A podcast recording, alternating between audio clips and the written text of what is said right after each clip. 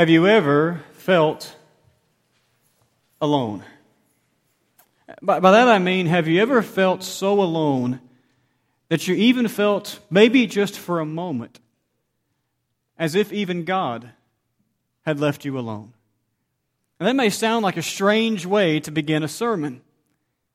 But I think that question, if we're honest, hits us all in the heart.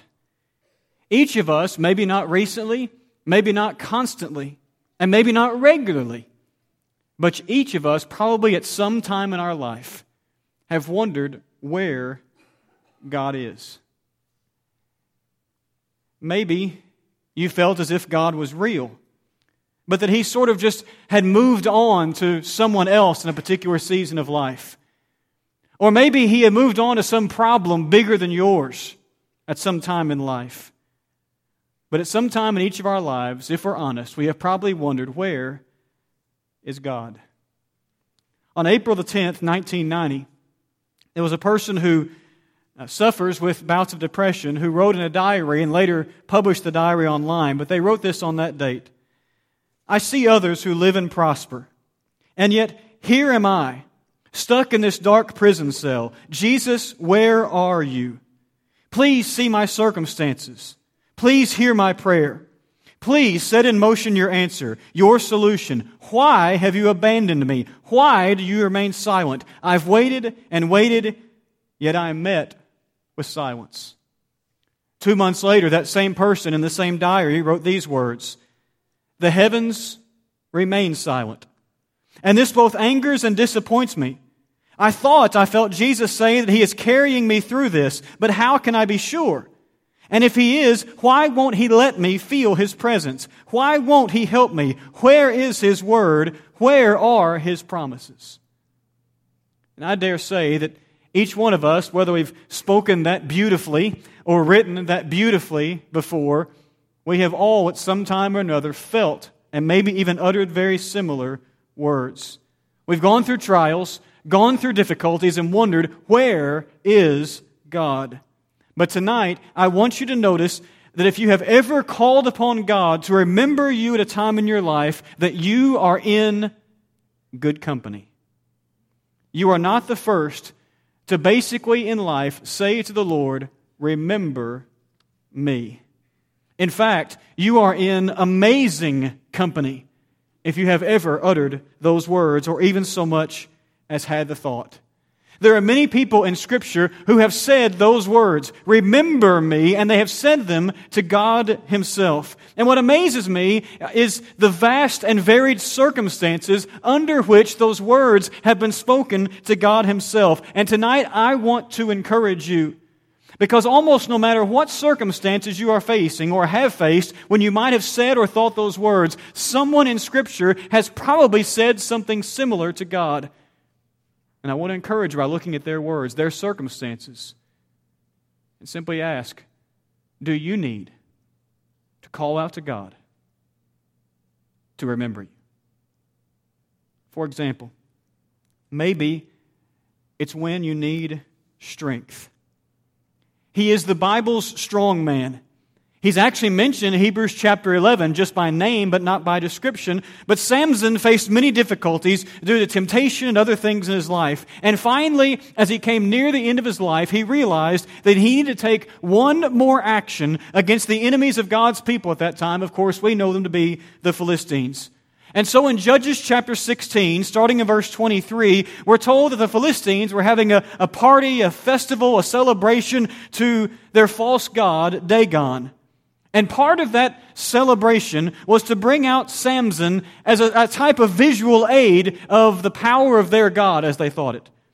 Judges 16, verse 25 tells us, And when their hearts were merry, they said, Call Samson, that he may entertain us. So they called Samson out of the prison, and he entertained them. They made him stand between the pillars. It is a truly pathetic scene. As the strongest man in the world, has been reduced to a prisoner who's now called out to be nothing more than just cheap entertainment for a bunch of probably drunken pagans. His life had been reduced, it seemed, to a shameful moment, an embarrassing level. But sometimes, sometimes that's what it takes for us to remember to turn to God. The Philistines had captured Samson. They put out his eyes. They put him in prison. And now they are making him the very laughing stock of the whole nation. And finally, Samson hits rock bottom and realizes it's only God who cares. Notice verse 28 of Judges 16. Then Samson called to the Lord and said, O Lord God, please remember me. And please strengthen me only this once, O God, that I may be avenged on the Philistines for my two eyes. Of course, we know the remainder of the account most likely.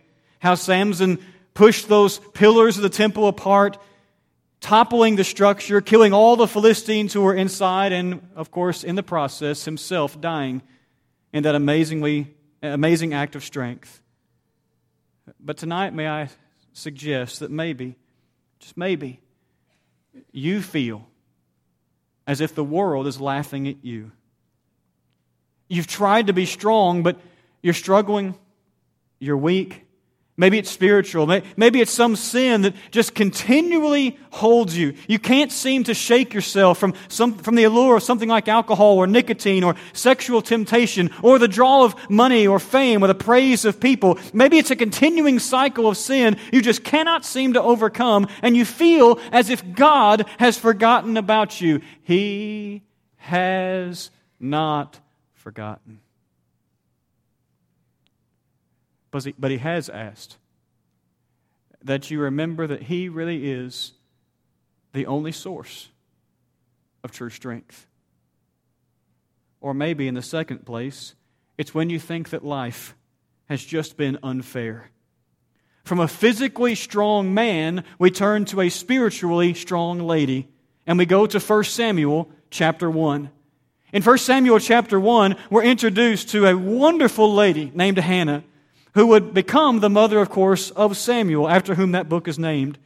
But as we're introduced to Hannah, we're given something of her family, and we're told in 1 Samuel chapter 1, verses 1 and 2, there was a certain man of Ramathaim Zophim of the hill country of Ephraim, whose name was Elkanah, the son of Jeroham, the son of Elihu, the son of Tohu, the son of Zuph, and Ephrathite. He had two wives. The name of one was Hannah, and the name of the other, Peninnah. And Peninnah had children, but Hannah had no children. That very last phrase of verse 2 means a lot to ladies throughout the ages, even today. But in the ancient world, and especially in that culture, it carried even more importance and even more weight. You see, to not have children in that time, in that culture, was seen by many as a sign that God was not blessing that lady. Now, to be sure, it was thought of as this is totally unfair because there was no reason why a woman like Hannah should not be allowed to have children and to see that if you please, visible blessing of God, something of great value within that culture, and to then be held as valuable in that culture. And on top of that difficulty, verse 6 of the chapter tells us that Peninnah, the other wife, made fun of Hannah for this, this struggle in her life. We're told that, that, that Peninnah provoked her grievously to irritate her. She did it on purpose. And verse 7 tells us she did this year after year after year. Can you just imagine? What are we supposed to do when life just seems unfair? Well, Hannah's prayer gives us the answer. Notice verse 11 of the chapter. And she vowed a vow and said, O Lord of hosts, if you will indeed look on the affliction of your servant and remember me, and not forget your servant, but will give to your servant a son. Then I will give him to the Lord all the days of his life, and no razor shall touch his head. We, of course, know that to be the, the vow of a Nazarite. But we know how this turned out for Hannah as well. She was blessed with that boy. She named him Samuel, which literally means the one who has heard of God. May I suggest tonight that maybe you feel as if life has just been totally unfair. Maybe it's not something like barrenness that Hannah felt, but maybe it's just a turn in your life that seems to be completely against you. And you realize, I did nothing to deserve this. It really is unfair. And you wonder where God is. Why doesn't God just open up the heavens and tell everyone around you, this is unfair? He hasn't forgotten you. But all he has, he has asked is that you remember that He is near. Or maybe, in the third place, it's when you struggle to lead. He had completed an amazing task in fact, it is one of the most impressive feats found anywhere in Scripture. In just 52 days, less than two months, the wall surrounding the city of Jerusalem was cleaned up, rebuilt, and the gates were hung again. And Nehemiah now, as the book continues, had finished that work and had gone back to his work uh, under the king as a cupbearer. But as Nehemiah, the book, draws to a close in chapter 13, Nehemiah returns again to the city of Jerusalem and he realizes there are more reforms that need to be made. The wall is the major thing, but that's done. But morality and other things need to be cleaned up among the people. And verse 4 of Nehemiah chapter 13 begins to list for us some of the struggles that need to be faced. We're told, now before this, Eliashib, the priest, who was appointed over the chambers of the house of our God, and who was related to Tobiah, keep that in mind, prepared for Tobiah a large chamber where they had previously put the grain offering, the frankincense, the vessels, and the tithes of grain, wine, and oil, which were given by commandment to the Levites, the singers, the gatekeepers, and the contributions for the priests. Now, that may not seem like a big deal to you if you're not familiar with the book of Nehemiah, but Tobiah, the one I told you to kind of put a circle on your mind, Tobiah earlier in the book had been one of the most, uh, one of the strongest and most vocal enemies of the Jews when they were attempting to rebuild the wall around the city. He, along with others, had attempted over and over again to stop the work, to intimidate the people, even to threaten Nehemiah himself and to threaten the people with attack. And now that same man is actually living in the wall. He is living in a chamber by or near the very wall that he had stop, tried to stop the building of. Nehemiah realizes the problem. Verse 8 of the chapter tells us that he, he threw Tobiah out. Verse 9 tells us that he had the room cleansed so that it could be used for its proper purposes again. But there were still other things that need to be addressed that we simply don't have time to discuss tonight. And it was difficult work. And finally, as the strain of leadership began to bear down on Nehemiah, he ended the book, as we have recorded, in Nehemiah 13, verse 14, with this prayer Remember me, O my God, concerning this and do not wipe out my good deeds that I have done for the house of my God and for his service. You ever struggled as a leader? As an elder? As a parent? As a boss? As someone in civil service or governmental service? As a leader of anyone? Does the weight of trying to motivate people or trying to move people closer to God ever just crush your spirit?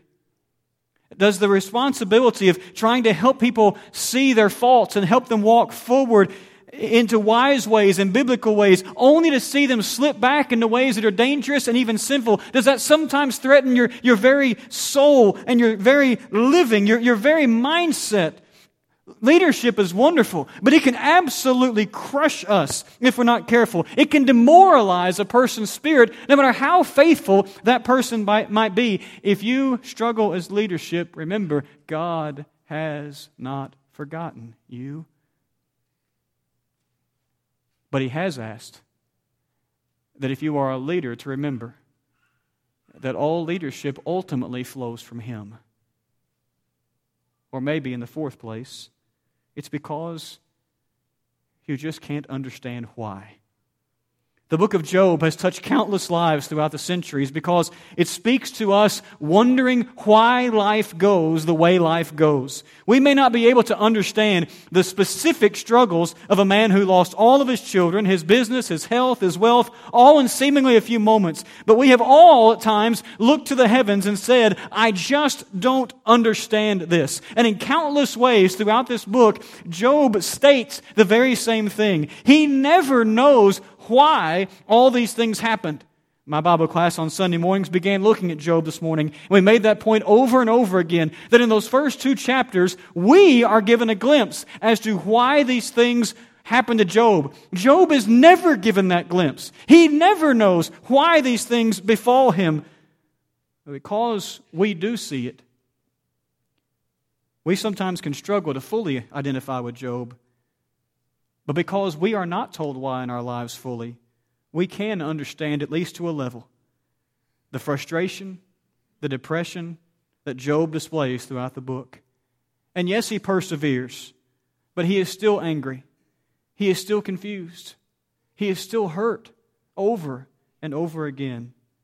And at one of those times in Job chapter 14, as we read a little while ago, we see Job trying to defend himself to those friends who are trying to get the dirt on their buddy and say, Well, just tell us what you did to deserve all these things. And Job cries out, beginning in verse 7 of Job 14, For there is hope for a tree. If it be cut down, that it will sprout again, and that its shoots will not cease. Though its root grow old in the earth, and its stump die in the soil, yet at the scent of water it will bud and put out branches like a young plant. But a man dies and is laid low. Man breathes his last, and where is he? As waters fail from a lake, and a river wastes away and dries up, so a man lies down and rises not again. Till the heavens are no more, he will not be uh, not awake, nor be roused out of his sleep. Do you see the extreme frustration? But now notice how Job responds speaking to God, Oh, that you would hide me in Sheol, the grave, that you would conceal me until your wrath be past, that you would appoint me a set time and remember me. Now, I know those are poetic words, the picture that Job draws. But do you see his point? Job is basically saying, A tree has more hope than I do. Because if you were to cut a tree off at the ground, the roots would somewhere find water, and those roots would begin some sprouts again. But when all this happens to me, and when my life is over, what do I have to look forward to? What can I possibly go through this life looking forward to with all of this stuff going on, going on in my life, working against me? But God, remember me. Have you ever gone through a time when you just couldn't explain what was going on? Maybe like Job, it was a series of events that just seemed to be, be crushing you. And you couldn't find a logical explanation for why those things were happening. Maybe you looked around and it wasn't trees like it was for Job, but maybe you saw something out there and you said, you know, that thing has it better than I do. Or maybe you looked at other people and you said, these people are sinful and they have it better than I do. And we still just cannot understand why. I just don't get it. I don't want to break your spirit tonight, but I want to remind you that in this life, we may never get it. In this life, we may never understand why certain things happen to us, or even a series of things happen to us. But God has not forgotten you. All He has asked is that you remember that He is sovereign. Or maybe in the fifth place, it's when others are harsh to you can you imagine exactly what God, if you did exactly what God commanded you to do for your entire life without seeing a single tangible result? Can, can you imagine spending, uh, spreading his message, yes, of warning, but also of forgiveness? Year after year after year, and not a solitary person respond positively to that message. And even beyond that, can you imagine doing that constantly and people turning against you because you're telling them and warning them about the things of God? That's the life of the great prophet Jeremiah. The man wanted to quit, but he had to keep preaching. I've been asked before, have you ever thought about quitting preaching? And I say yes, every Sunday night, right? Because, it's tiring at times, right? But I can't, under, I can't imagine what Jeremiah went through when year after year he preached the truth and he loved the people. And not only did they say no, they turned against him. And with tears, he reached out to them. He sometimes is nicknamed the weeping prophet. He's the one who wrote the book that bears the name Lamentations. And the people turned against him, trying to rid themselves of what they thought was a nuisance, who would be so bold as to tell them that God is going to turn against them because they've been sinful. How do you handle it? When people are trying, when you're trying to do what's right and people are harsh to you because of that. Jeremiah 15 and verse 15. The prophet calls out to God, O Lord, you know, remember me and visit me, and take vengeance for me on my persecutors. In your forbearance, take me not away. Know that for your sake I bear reproach.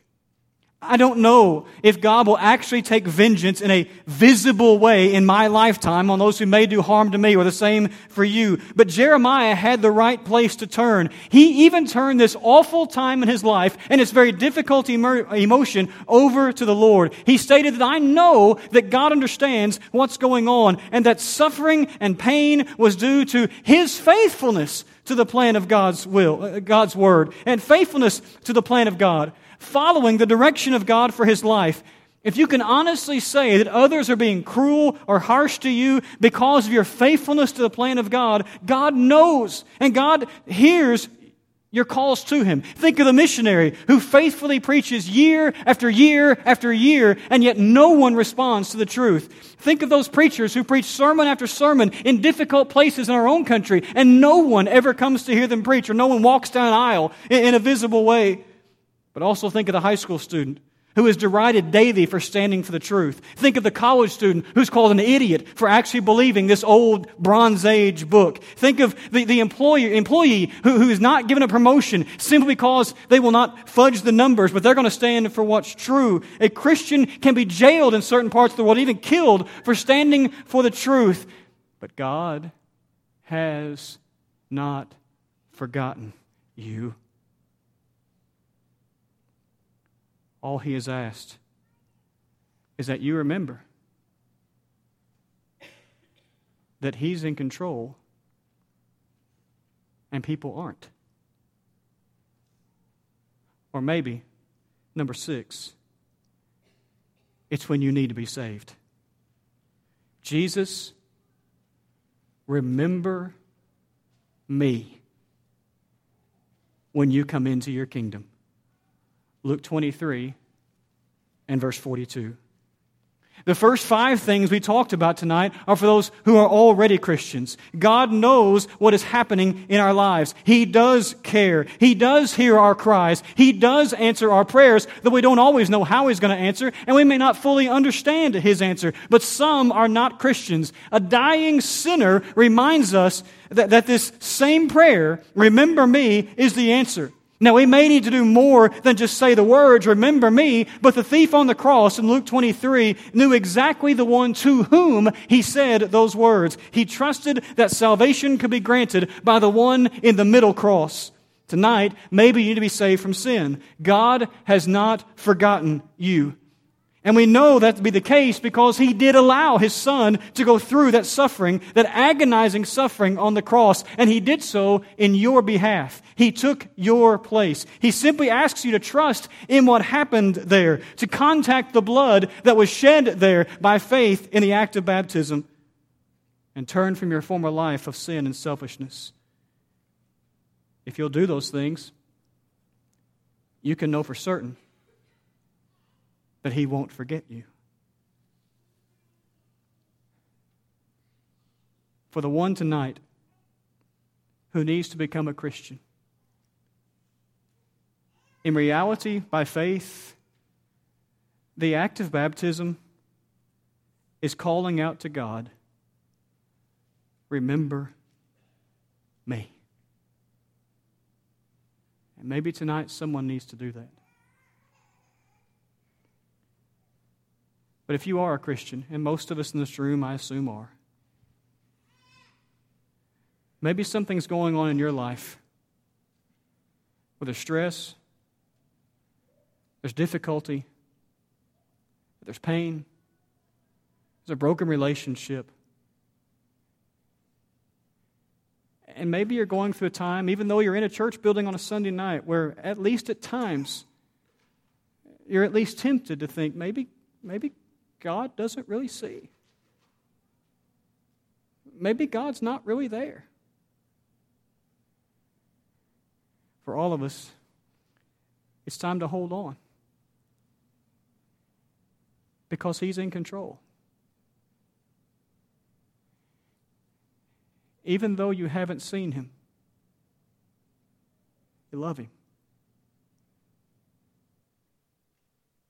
He will not forget his children. And in this life, there are going to be seasons